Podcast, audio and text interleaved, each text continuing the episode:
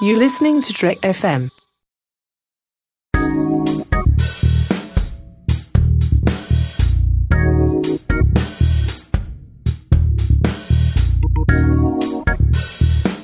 Hello and welcome to Season 2, Episode 13 of Commentary Trek Stars, a show which deals with the work of Star Trek creators outside of Star Trek.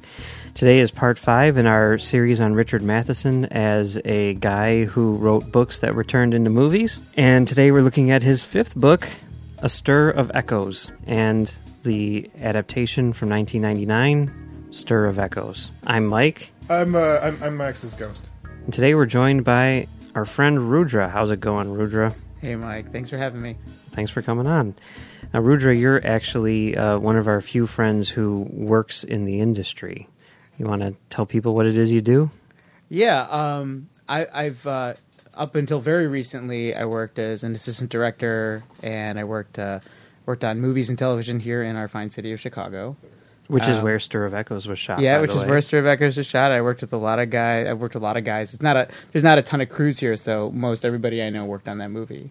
Um, and uh, yeah, and then I you know just worked on whatever television shows and movies that come through here. So like Dark Knight, Batman Begins, uh, Wanted, So you screwed up traffic for a long time. Yeah, I, I'll never forget. There was one time uh, where I was, you know, working at the theater as a projectionist, and I'm walking by the new Tyler Perry movie as it's ending, and I look out as I'm walking by, and I see the credits rolling up, and I see your name on the screen. I'm like, what?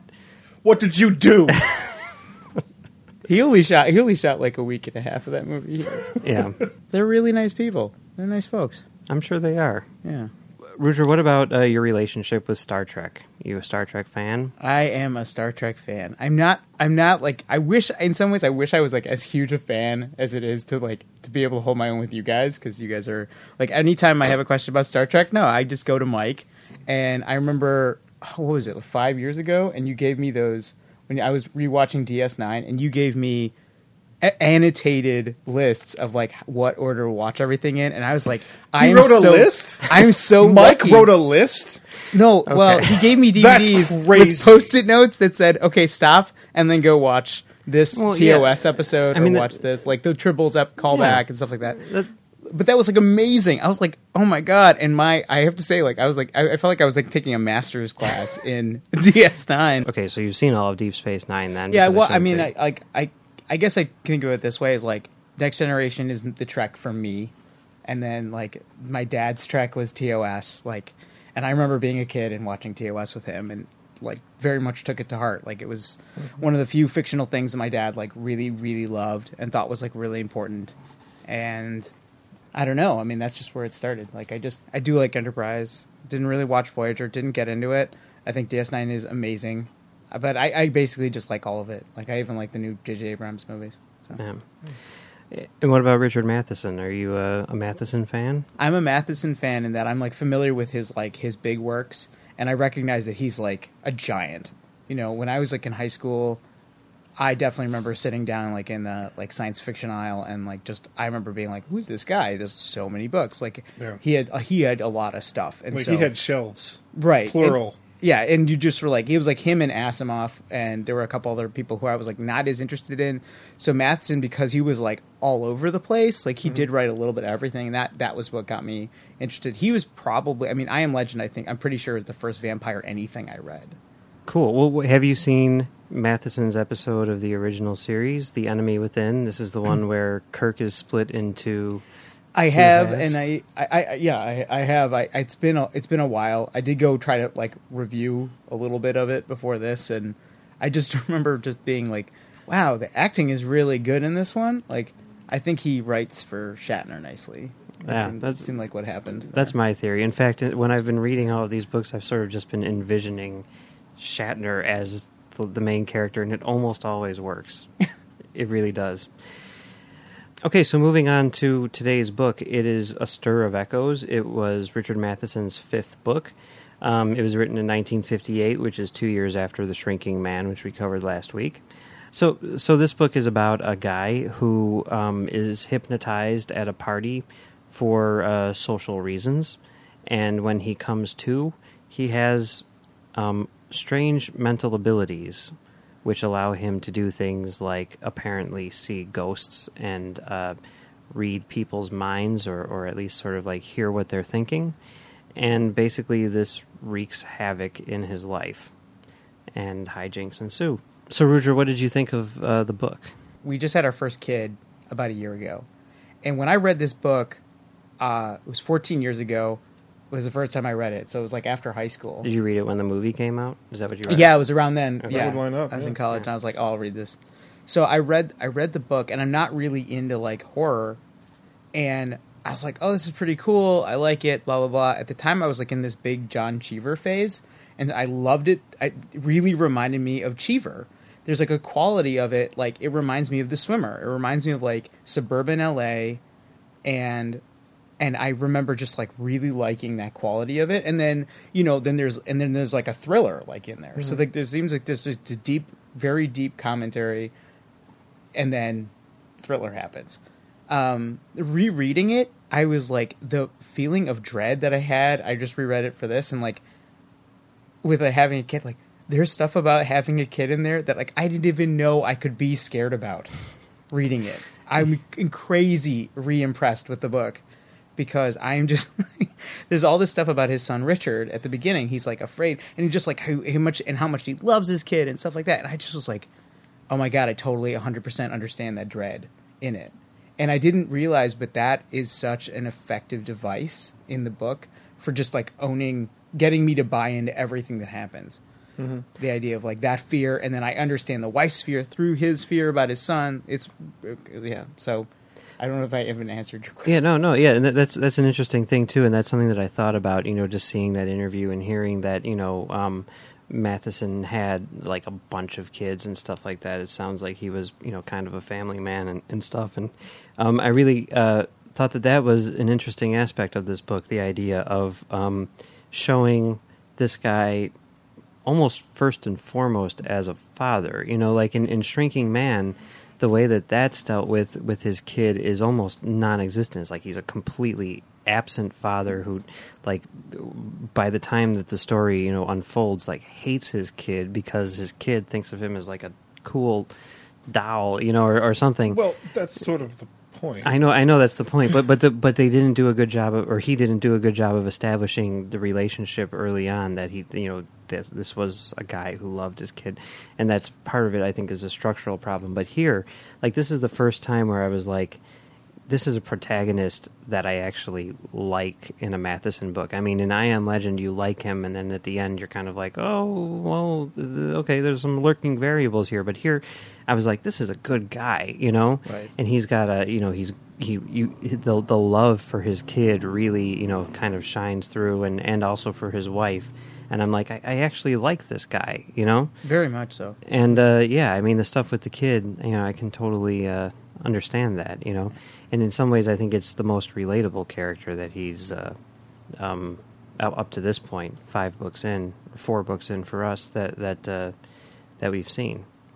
But what, what what about you, Max? What did you think? Well, I, I, I like the Cheever comparison. I've, I would have never thought about that because I sort of have the little Venn diagram and Cheever's way off or in the Right. corner, and uh, uh, but like you know, if I were to make a different Venn diagram about like how people establish realities in in novels, that would probably yeah, that would probably make sense. But like the the granularity in in Matheson's books was always really impressive. Like with like a paragraph, you know where everyone's sitting, like what's on the table, and it doesn't feel forced. There's a, like a logic and a flow, and everything's sort of like very organic, but like everything feels very real, and that that granularity, that that like everything is an object and it matters, and these things have like a connection to things. And like there's a, there's a fluidity to his writing that I that I've always been found very impressive, and in Stir of Echoes, I think that there are points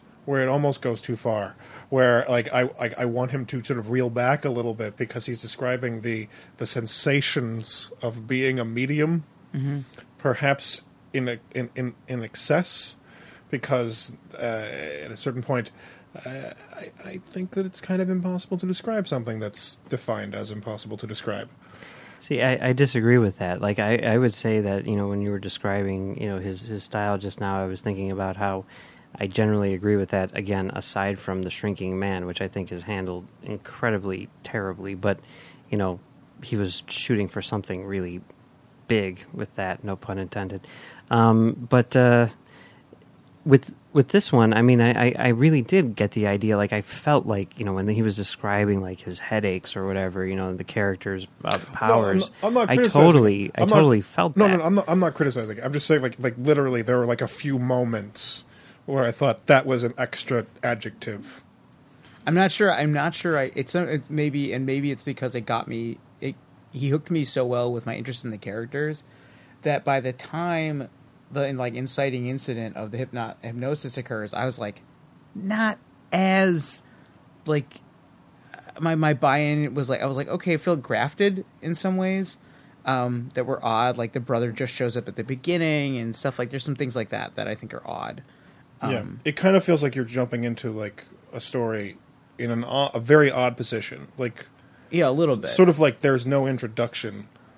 It might. It might. It's sort of funny. Like, I mean, I- it's not not my place to be like, oh, well, maybe with it, the different editor, they would have been like, just start in the middle, hmm you know. But then again, then you wouldn't understand how he feels about his wife and his, and really set the table the way Yeah. he does. He does such a good job with that that I was like, oh man, I wonder if he got to a point where he like finishing the like getting writing like in the middle of first act. And he's like, I could just write the most amazing novel, like I could write like a Raymond Carver, Carver novel, or I can write this book about ghosts. like I wonder if that happened because it's like he's got It this could- really interesting family going on. It could be, but at the same time, I don't think so because it's not like he hasn't not written Yeah, supernatural stuff.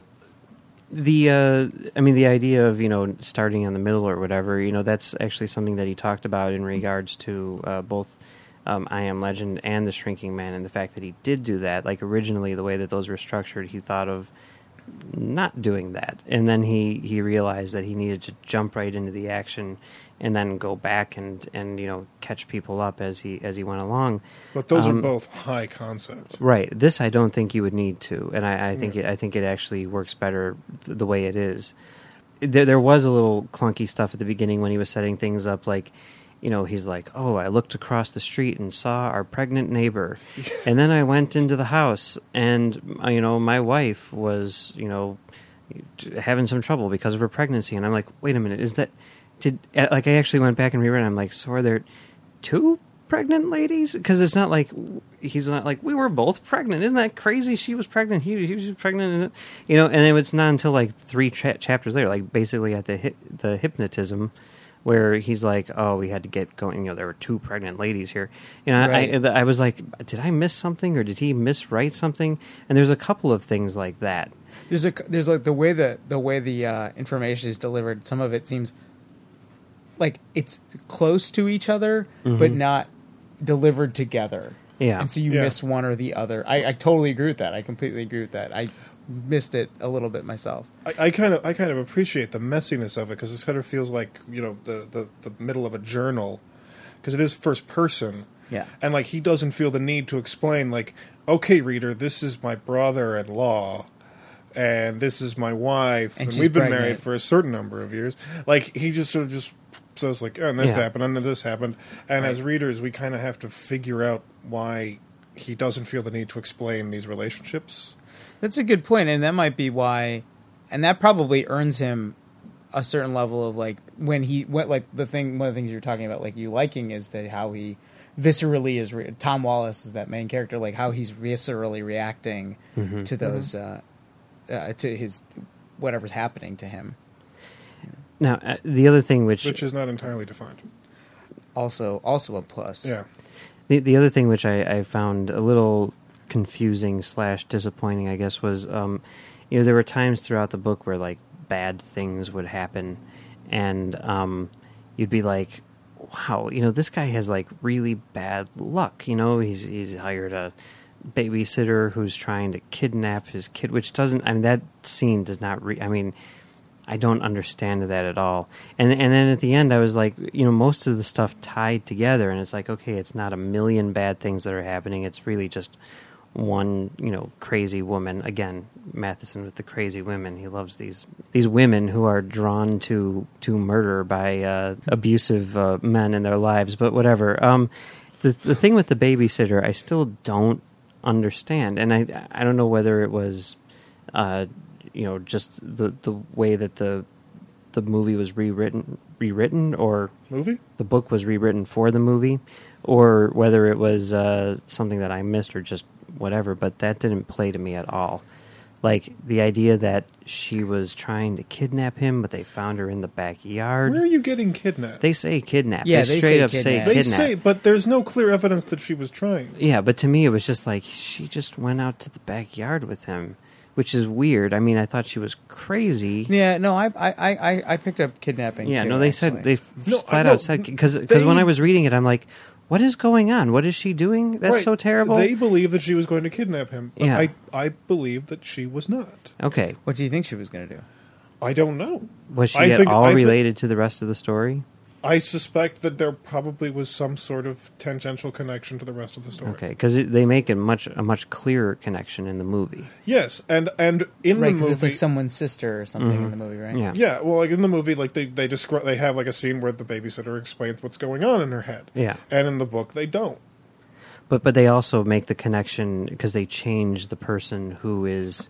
Yes, Uh, they the changed ghost. The, they changed the, the death. the Spoilers, murder. by the way. We're getting, uh, you know, you should if you listen to this show, you should know by now. Spoilers. If you haven't read the book that's 50 years old, Or the seen movie. the movie that was made in this 14 years old. 14 years ago. yeah. Yeah. Spoilers, everybody. So, all right. Well, Bruce the, Willis isn't in it, but if he was, he'd be dead.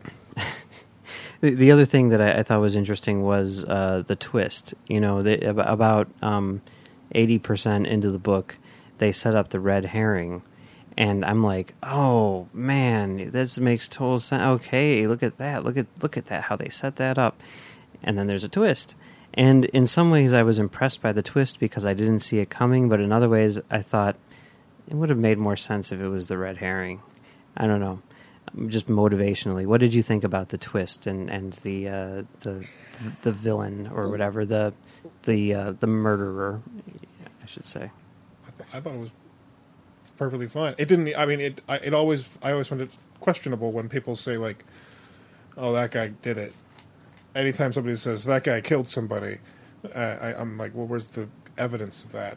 It's kind of a kind of a pretty big indictment there. I need to see some hard evidence of that. And when it's a ghost telling me that guy killed me, I'm going to say, "Really?"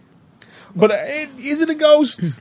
Is it Well, a ghost? I don't know. I don't think that that's really sufficiently answered, and I don't want it to be answered. yeah, it doesn't need to be answered. Yeah, I mean there are two there are two explanations given for mm-hmm. the exi- for what he's seeing, and I think either of them work.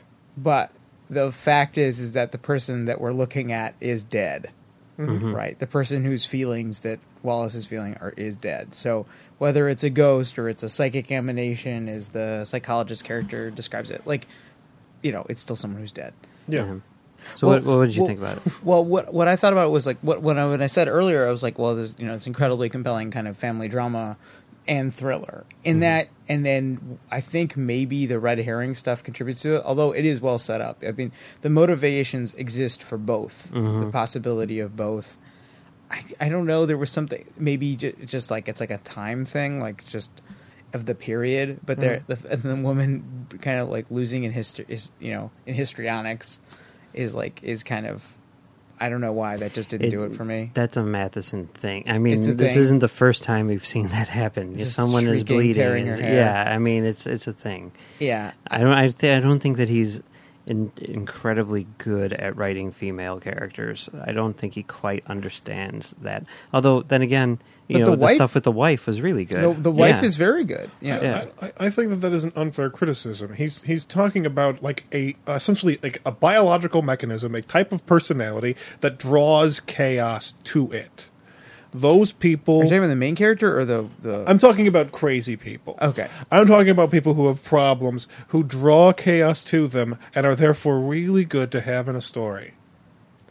If you don't have some sort of mechanism that produces something unusual, then you're not going to have the possible ghosts in quotation marks. Then you're going to have no ghosts. That's not a novel. One thing that I will say about uh, the the whole twist and and that and uh, all of that stuff is I really do like the way that you know this is a story about you know Tom Wallace and we see his arc and it's almost like in a lot of ways it's kind of like the way Unbreakable is structured where he completes his arc and there's still this thing left over and it's like we got to deal with this thing. Now we know what's going on. We know who you are and what you're dealing with.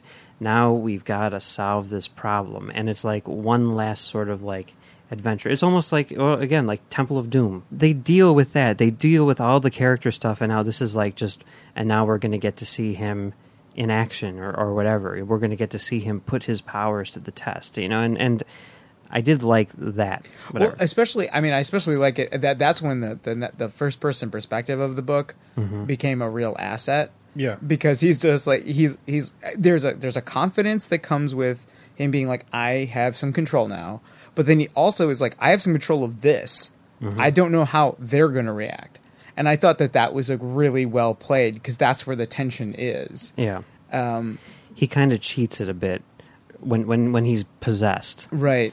you know, and he's like, I don't remember anything that happened for the next 20 pages, but I, they told me afterwards. So Right. here's, here's what happened. yeah, that, that was a little weak, but what can you do, you know? All right, so let's move on to uh, the movie, which was called Stir of Echoes. No, uh. Which is a much better title. Okay, it came out in 1999, which would have been 41 years after the book. It was written and directed by David Koepp, who is known for writing um, all of your favorite summer blockbusters, including And many of not your favorite summer blockbusters. including Jurassic Park or That's the one of the Lost second. the Lost World Jurassic Park, where he also plays the unlucky bastard. Um, Mission Impossible, uh, Spider Man, War of the Worlds. The list goes on and on.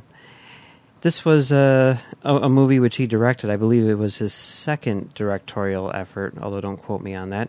And it stars Kevin Bacon. Max, what were your thoughts on the movie? Um, I I remember seeing the movie around the time it came out. I didn't see it in theaters because every freaking movie came out that year. 1999, So- Yeah, the the best year. year for movies. So there was some, some of them This fell was through the cracks. This was literally a month after Sixth Sense. Yes.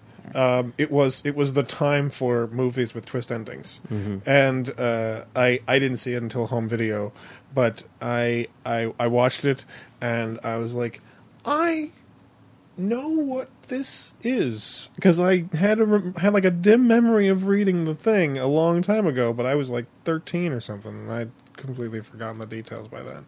So I refreshed my memory on this on the on the novel after a while, but I enjoyed the movie quite a bit. Um, in retrospect, I find Kevin Bacon's accent infuriating. I Yeah. absolutely hate him. Why do people who are not from Chicago think people from Chicago sound like people from Boston? I was just going to say What the heck is up with that? entire movie felt like like when they, when it started up, I'm like, why did he change the setting to Boston? And then I'm like, this No. isn't Boston. This is Bridgeport. They just I they, they just don't understand that we talk normal here. I swear to God, I think Stir of Echoes could have easily taken place in like like a couple blocks from Mystic River. Instead of it being you know a jealous wife or whatever, it's basically two kids who corner a girl, the hot drag her into House. this house. Yeah, Right. it's Jennifer Morrison. it's, You know, Captain Kirk's mom. Mm-hmm. They corner her, The hot chick from House. drag drag her into a house, and you know basically try to to rape her.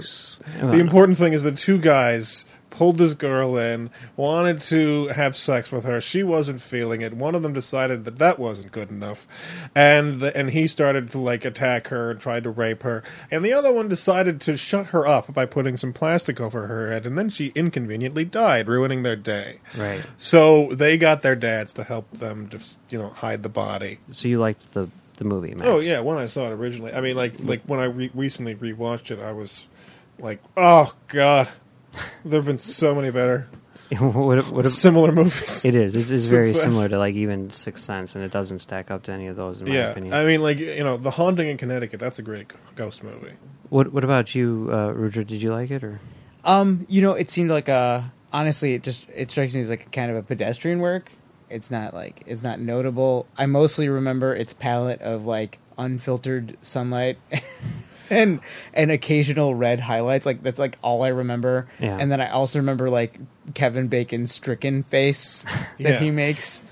Um, and that's and Illeana Douglas, the lovely as Yeah. always Illeana Douglas, Who like was- who stands in for the brother-in-law, right? Right. she's she's one? a si- Yeah. sister-in-law instead She's of a brother-in-law. and she's a good. She seemed like she would actually rereading the book. She seemed like a great cast for someone who could instigate Yeah. that in a Mhm. way that like the brother-in-law in the book. I'm like, what? I don't understand how you pulled this off. I I think I think either way, you know, it works. I think that's a good a Well, good, you know. but it was I- good casting. Like Yeah. I think I, I'm that's good. buying her like the hippie chick uh, Yeah. like attitude. I'm buying Right. her as you know the hypnotism interest, and I mean you know hypnotism was a bizarre thing. It was Yeah. a trope used in various things for explaining random nonsense at the time, and in 1999 it wasn't quite so mm, a catch-all for mysterious. Yeah. But I mean, like that the hypnotism scene, like the the theater imagery. Oh yeah. Which You was know- the the patio or the patio theater in Chicago, by Yeah, the way. That's a great sequence, you know, like the the sleep appearing. All of that's really well handled. The the cover of Paint It Black, Yeah. actually a pretty which good you, cover. Yeah, which you barely hear in the movie. You hear it in. I remember the trailer vividly. Yeah, they really Yeah. played it in and they there. played that all. Yeah, it was a great trailer. So, well, I, I did not like the movie. I didn't see it when it came out. I almost did. and For some reason, I just didn't. But um, I, I watched it again today, or watched it for the first time today, and um, I yeah, I honestly didn't like most of the the changes that they made. Uh, I didn't like the change in setting or character. You know, in setting, like the other one takes place in Los Angeles, but it's a very suburban setting. It's almost like a commentary on suburbia, I think, in, in the book.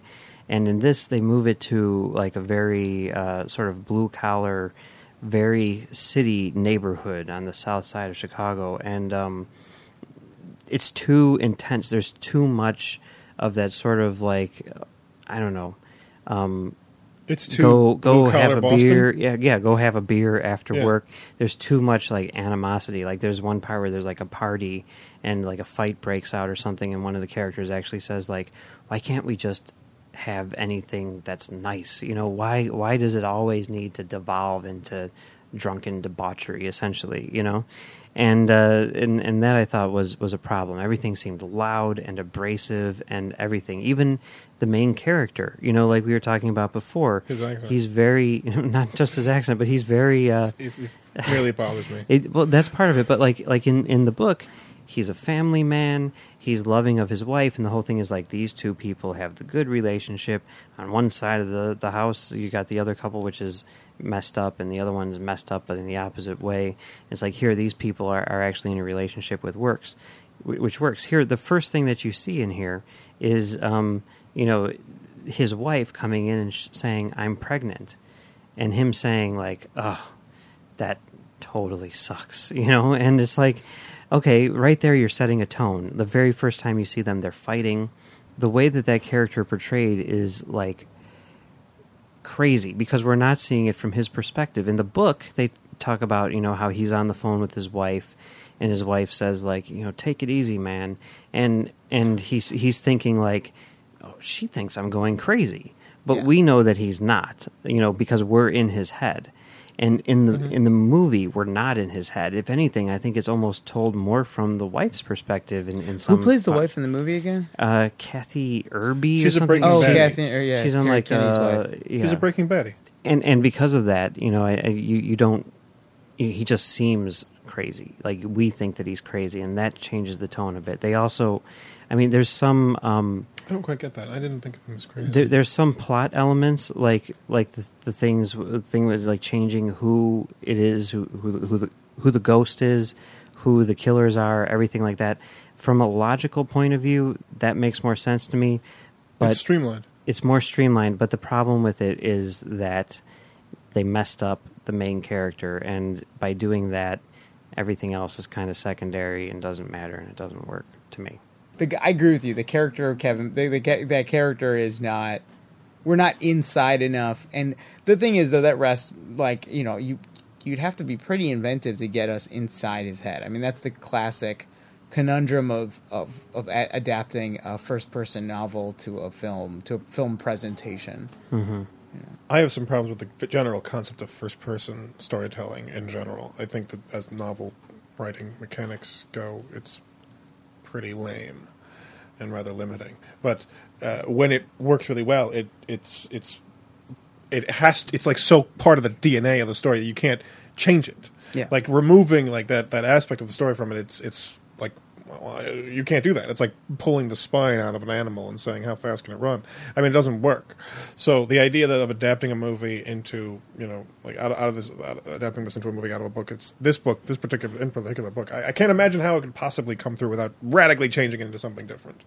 And the idea that they radically changed it into a guy lives in a haunted house. That seems about right. Rudra, any uh, final thoughts on the book and the movie or anything?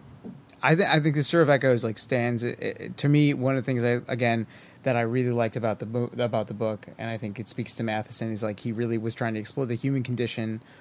Uh, this like very mundane suburban existence, uh, but then he was like really poking at it and finding its soft places. I thought that was really amazing. And I think that the, the way that he kind of introduced like fantasy slash science kind of dichotomy and how those could oppose each other, that is really that's like master stuff. You know, that's that's mm-hmm. really hard stuff to tackle, and I don't think that there's a lot of writers out there who would be able to handle it where you just weren't like that was just a mess. So I, I mean that's that's my takeaway is like of Echoes is a really really well done novel because it's trying to tackle a lot of things and it succeeds considerably more than it you know doesn't. Max? I, I pretty much agree with all that. I, I have virtually no problems with the book. Well, I, I was very fond of the book. Um, I think that aside from I Am Legend, it's uh, his his best book uh, that we've read so far, easily. Um, I really really liked uh, the portrayal of the characters and, and his sort of journey. Um, I think that uh, this type of story, ghosts and, and stuff like that, is something which I normally don't respond to well at all. But the way that it's presented here uh, re- really worked uh, quite well. And I think that the movie, while fixing some plot issues in the book, it strips out everything that I really liked from the book. And then we're li- left with a, a, a story which is structurally sound that I don't care about. And uh, because of that, I, I do not like the movie. So that's it. That's Stir of Echoes. Uh, thanks for joining us, Rudra. Yeah, thanks for having me. Where, where can uh, people find you? You're on, on Twitter and whatnot? I'm on Twitter, yeah, at Rudra Banerji. I think that's what it is. But rudramakesmovie.tumblr.com is where Rudra I makes movie. post stuff. M- Rudra makes movie or movies? Makes movie. Rudra makes movie dot dot tumblr. dot com. Was Okay. Rudra makes movies Yeah, you, taken? I think I only I think I'm just making one large movie, one little Instagram video at a time. there you go. Now I, you you did the uh, and I know you you chastised me for not retweeting uh, your uh, Voltron thing, but that's actually uh, Yeah. it went it went kind of viral, right? Yeah, uh, yeah. I worked with these guys. At, I work with a guy named Dave Erlakis, uh, who's the brain behind a, something called Awkward Spaceship on YouTube. And we made a bunch of videos together. The one that was like the biggest was something called "What If Computer Problems Were Real," and that one did.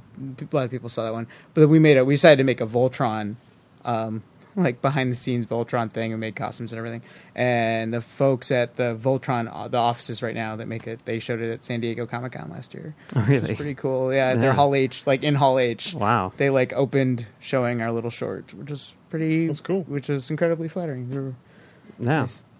So Rudra makes movie dot tumblr dot. Yeah, it's mostly just a collection of random stuff. But I'm starting an essay series now, so do once a month essay series, getting back into film criticism. So As always, you can find us on uh, our website, commentarytrackstars.com, where we do our other show, Commentary Track Stars, which is going to be ending very shortly, but we'll still have other stuff up there, don't worry.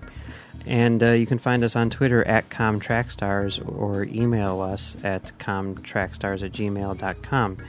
And we will be back next week with my Uncle Tony to talk about Richard Matheson's novel Ride the Nightmare, as well as the uh, Terrence Young uh, Charles Bronson movie Cold Sweat.